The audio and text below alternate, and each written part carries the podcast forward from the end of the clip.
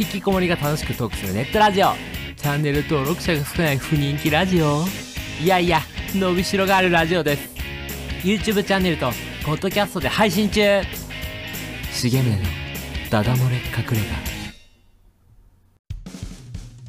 家。数少ないチャンネル登録者の皆さん、こんばんは、重宗です。もうすぐにせんにじゅういちねんも終了ということで、 YouTube のシゲベースチャンネル、今年最後のコンテンツがこのラジオということになります。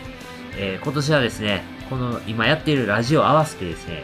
合計ななほんのコンテンツを YouTube にアップしたんですけども、ちょっと少ないですかね。あのー、YouTube ってこうごじゅっぽんの動画をアップして、ようやくスタートラインや、とも言われますんで、明らかにちょっとコンテンツ不足は否めない。あのー、ただ、つい最近なんですけど、あの Vlog を始めたり、あの元テレビ編集マンで動画編集のコンサルをやられてるヨッピーさんに、えー、コンサルをしていただいたりと、えー、少しでもチャンネルの改善や、えー、充実化ができればなというふうに思っております。で、えー、ヨッピーさんにね、あのコンサルを受けたことについて、あのずっと話したかったんですよ。あの、もしね、まだあのコンサルしていただいた動画を見てないという方はですね、YouTube の概要欄にあの ユーアールエル を載せておくので、ぜひ、あの、見ていただきたいんですけども、なんで、あの、まあ、コンサルを受けようかというふうに思ったかというと、あの、飛行機のね、ゲーム動画を出した時に、まあ、視聴回数がね、少ないのはいいんですよ。あの、チャンネル登録者自体が少ないんで、まあ、それはちょっとあの、ある意味しょうがないというか、それより問題が、あの、視聴維持率っていう指標で、まあ、それがね、えげつないぐらい低かったんですね。で、この視聴維持率っていうのは、あの動画が再生されてから視聴者が、まあ、どのぐらいの長さこの動画を、あの、視聴したのかっていうのがわかる指標で、まあ、それが長ければ長いほど、あの、なんていうか、視聴者を引きつけた動画、まあ、面白い動画だったり、まあ、いい動画だなっていうのがわかるというか、そう言えると思うんですね。で、あの、その飛行機の動画はですね、まあ、収録から約いっかげつぐらいかけて編集して、まあ、ようやく出したのに、あの、平均再生時間が、あのね、いっぷんとかにふんとかなんですよ。で、全体でにじゅっぷんあって、いっかげつかけてこのにじゅっぷんの動画を作って見られたのがいち、にふん。これは良くないぞということで、あの、ちょっとヨッピーさんがね、あの、コンサルされてるのはもともと知ってて、あの、まあ、募集もされてたんで、あ、ぜひちょっとお願いしようという風になりました。まあ、やっぱりその今までね、あの、独学というか、テレビ番組とか YouTube 見て研究したりして作ってたんですけど、まあ、やっぱ改善するにはね、ちょっとプロの厳しい意見っていうのを受け止める必要があるということで、あの、コンサルしていただきました。あ、まずね、あの、冒頭のオープニングでですね、あの、クオリティが高いと、えー、言ってもらえてですね、あ、これめっちゃくちゃ嬉しかった。あの、動画が完成しましたって、あの、ディーエム で、あの、この連絡いただいて、で、見始めた時はもうマジで、あの、鼓動がドッキドキやったんですけど、あの、冒頭で褒めてもらえて、ああ、安心して見れるわ、と思って。いや、あのね、この、あの、動画、あの、飛行機の動画ね。で、あの、僕にとってね、人生で本格的な映像編集ごほんめの、えー、動画やったんですよね。あ、それでね、ヨッピーさんに、あの、テロップとか、まあとかね、きゅうじゅうごてんあげられるって言われて、あの、ごほんめで、こんだけプロから、あの、点数つけ、高い点数つけてもらえて、なんか自分なりにね、いろいろな動画とか、まあ、テレビ番組を研究して作ったのは、あ、間違ってなかったなっていうふうに思って、それはですね、すごい、えー、自信になりました。まあ、ただ、なんていうか、編集というか、喋り方、まあ、見せ方とかですね、もっと研究した方がいいなっていうふうに、まあ、最後ですね、アドバイスいただいて、なんか逆にですね、あの、難しい課題をもらったなって、思いましたね。なんか、タレント性じゃないですか。そういうのって。なんか編集とか技術的なものなら、なんかカバーなり修正しやすいんですけど、なんか話し方ってなんかちょっとセンスの部分もあったり、やっぱ生まれてからずっとこんな喋り方なんで、まあ別に頭の回転早いわけでもないし、テンポよく喋るのは結構自分には難しいなっていうふうに、まあ思いました。まあでも、そのヨッピーさんの動画のおかげでですね、まあありがたいことにですね、マダムヤンヤンさんっていう、まあ同じゲーム動画を編集されている方と、あの、つながりを持てるようになりましたしね。まあなんか、編集目線で、あの、語れる人って、なかなか周りにいないので、なんか編集のポイントとかを、なんかそういうこだわりとかをね、分かってくださる方が、こういて、でね、それでね、あのー、コメントでね、ここ良かったですよとか、こここだわってますね、みたいな、そういうのをもらうと、あー、分かってもらえてるって、すっごい嬉しいですよね。いや、いつもありがとうございます。あのー、これね、動画のアドバイスだけじゃなくて、あの、こういうつながりも作ってもらいましたし、それで無料なんですよね。いや、もう本当になんかヨッピーさんに頭上がらないです。まあ来年こそですね、えー、もっとですね、あの、コンテンツを上げられるように、まあせっかくね、登録していただける方に楽しんでもらえる動画出せるように、えー、頑張っていきたいと思います。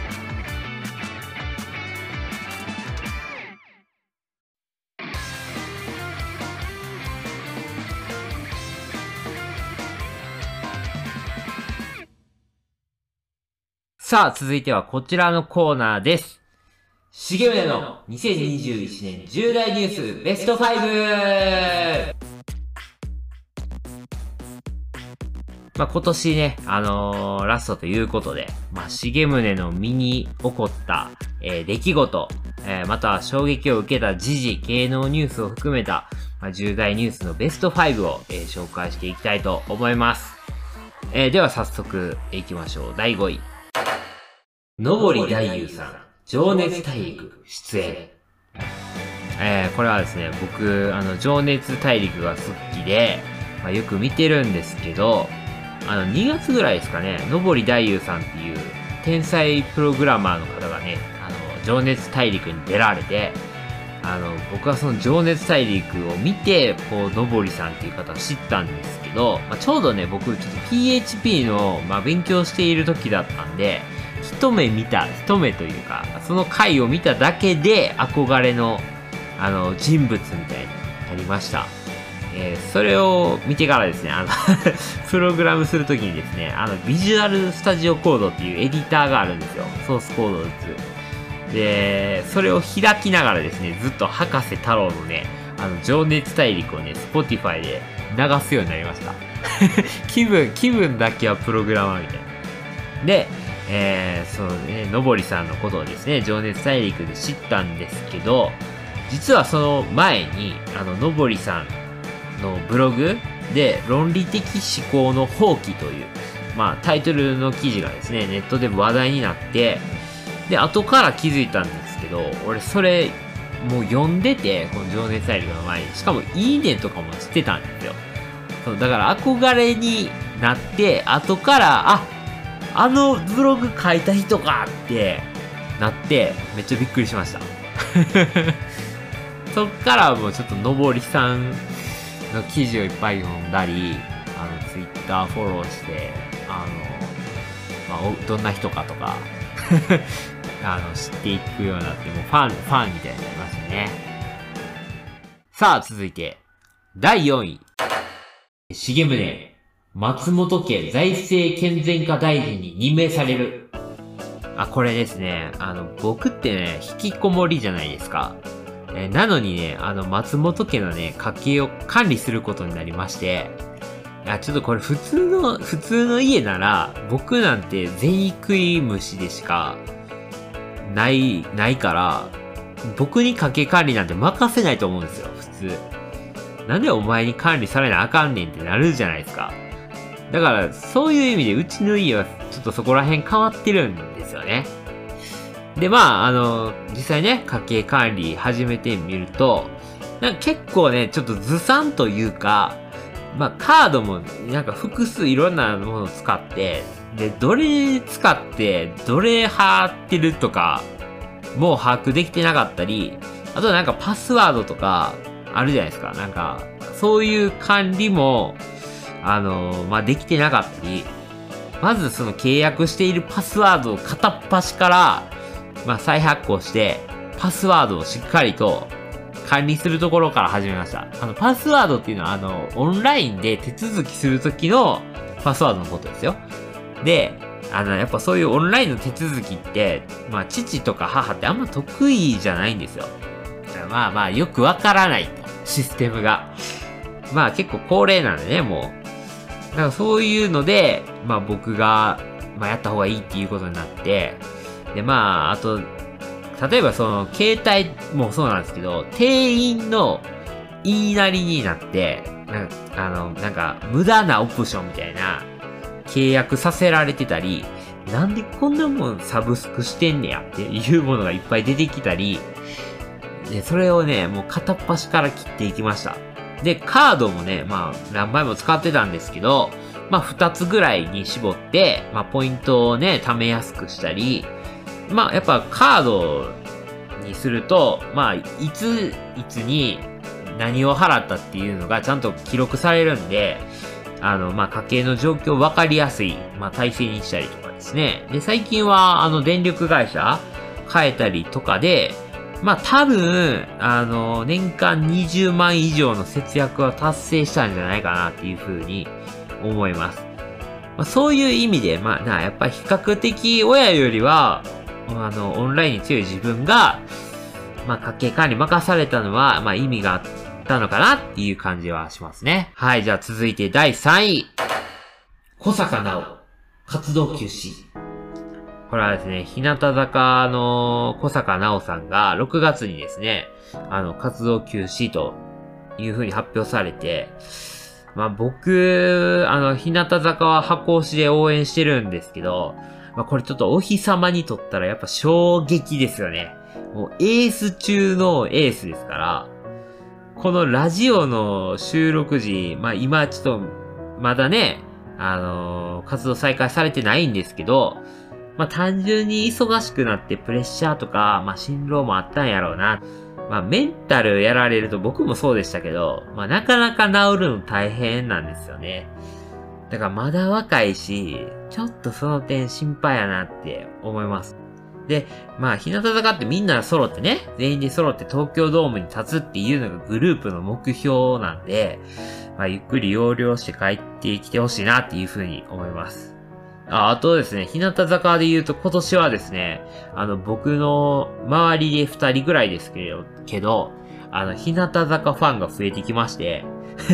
あの僕が日向ファンって知っている友達から、あの日向の情報がなんかあると、あの ライン で送ってもらえたりとか、今テレビで日向出てるよとか、なんかそういう日向坂関連のコミュニケーションが、まあ、取れるようになった、近く、近くで。それはすごい嬉しかったですね。まあ、来年、あの、みそじなんですけど、あの、恥じることなく、日向坂を、あの、堂々と応援していきたいと思います。えー、続いて、だいにい。ラジオのドハマり。えー、これ別に、あのー、今年からラジオを聞き始めたとかいうわけじゃないんですけど、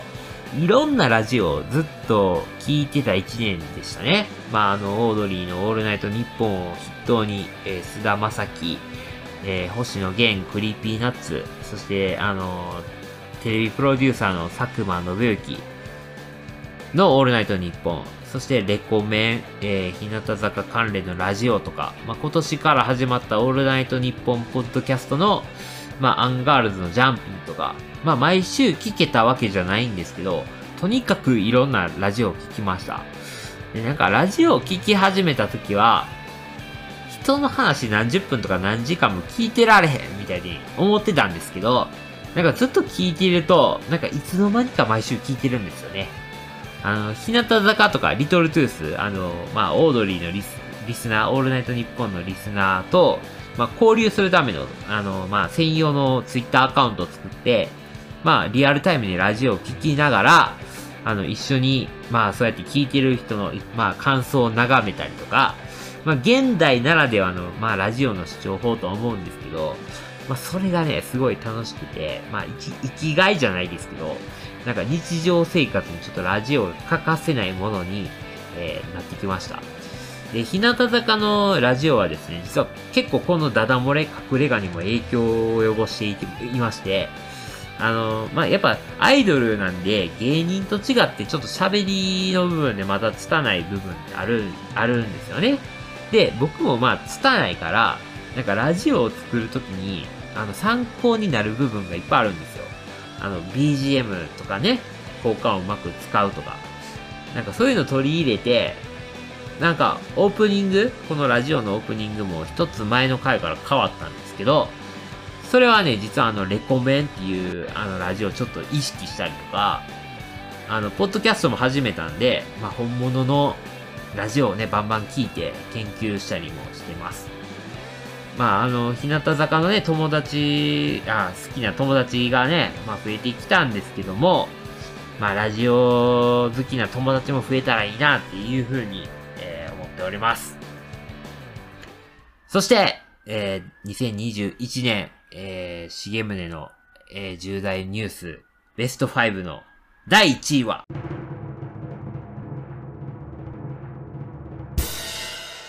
新垣結衣、結婚。いや、これはもうね、昔からですね、あの、ガッキーがいつか天から降ってくると。俺は空待ってるんやって。ずっと、えー、言ってた私にとってはもう衝撃すぎて。まあ、いつかね、この時が来るやろうっていうのは分かってたんですけど、来たらもうやっぱ衝撃でしたね。あの、普段僕の ライン って、もうほとんど動かないんですよ、あんまり。でもね、この時ばかりは友達よにんぐらいからガッキー結婚かっこわらみたいな。そういうのはめっちゃ連絡が来ました。俺ね、あのね、あの、逃げ恥ってあったじゃないですか。あれね、あの嫌な予感してね、一回も見てないんですよ。あの、まあ、ガッキーのね、ちょっと、あの、恋愛系の話やったっていうのもあるんですけど、なんか、なんか見れない。そして未だに見てません。見れない。まあでも、あの、星野源さんね、あの、ラジオたまに聞いたりして好きなんで、まあいい夫婦やなっていうふうに思います。まあガッキーだけじゃなく、もう今年はあの、菅田将暉さんも結婚したりね、有吉さんと、まあ夏目さんとか、個人的にこう好きな芸能人が、えー、めっちゃ結婚らしで、すごいおめでたい一年だったなっていうふうに思います。まあまあまあ、こんな感じで、えー、にせんにじゅういちねん、まあいろいろありましたけども。いや、なんか、結構いいニュースが多かったですね。悪いニュースないもんね。悪い、まあまあ、ショック、まあ楽器はちょっとショックやけど。うん、まあまあまあ。あ、でもそうか、小坂さんもそうか。まあまあでも、にせんにじゅういちねん、いいニュースもいっぱいあって、うん、なんか、やっぱり充実した一年やったなっていうふうに思いました。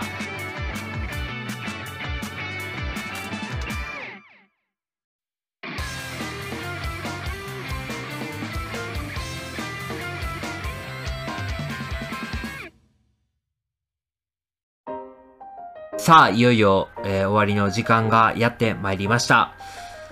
今年の最後の最後にですね、チャンネル登録者の皆様、そして、えー、ご友人の皆さんに、えー、お礼を伝えたいなというふうに思います。えー、昨年、えー、とてもご心配を、えー、おかけしたんですけども、えー、今年は久しぶりに、えー、年間を通してですね、心身ともに安定した一年を過ごすことができました。まあ、あのー、将来への不安だとか、個人的にちょっと受け入れがたい出来事というか事実があるっちゃありましたけども、それがあってもなお、えー、安定できた一年だったっていうのはですね、まあ、とても個人的に、えー、いい一年だったなというふうに思います。えー、それもこれもですね、YouTube で動画を上げるとですね、反応してくださる方だったり、まあ、時々ですね、元気にしてるって、えー、連絡してくれる人だったり、えー、直接的にね、あの、絡むわけではないんですけども、えー、温かく、なんていうか、自分のやることを見守ってくださる人がいたりですね、そしてリア友でですね、遊びに誘ってくれる、まあ、友人とかですね、まあ、そういういい環境をですね、まあ、作ってくださった、えー、皆さんのおかげだというふうに思っております。なんか皆さんがね、いなかったらね、あの安定した一年を過ごすことができなかったなっていう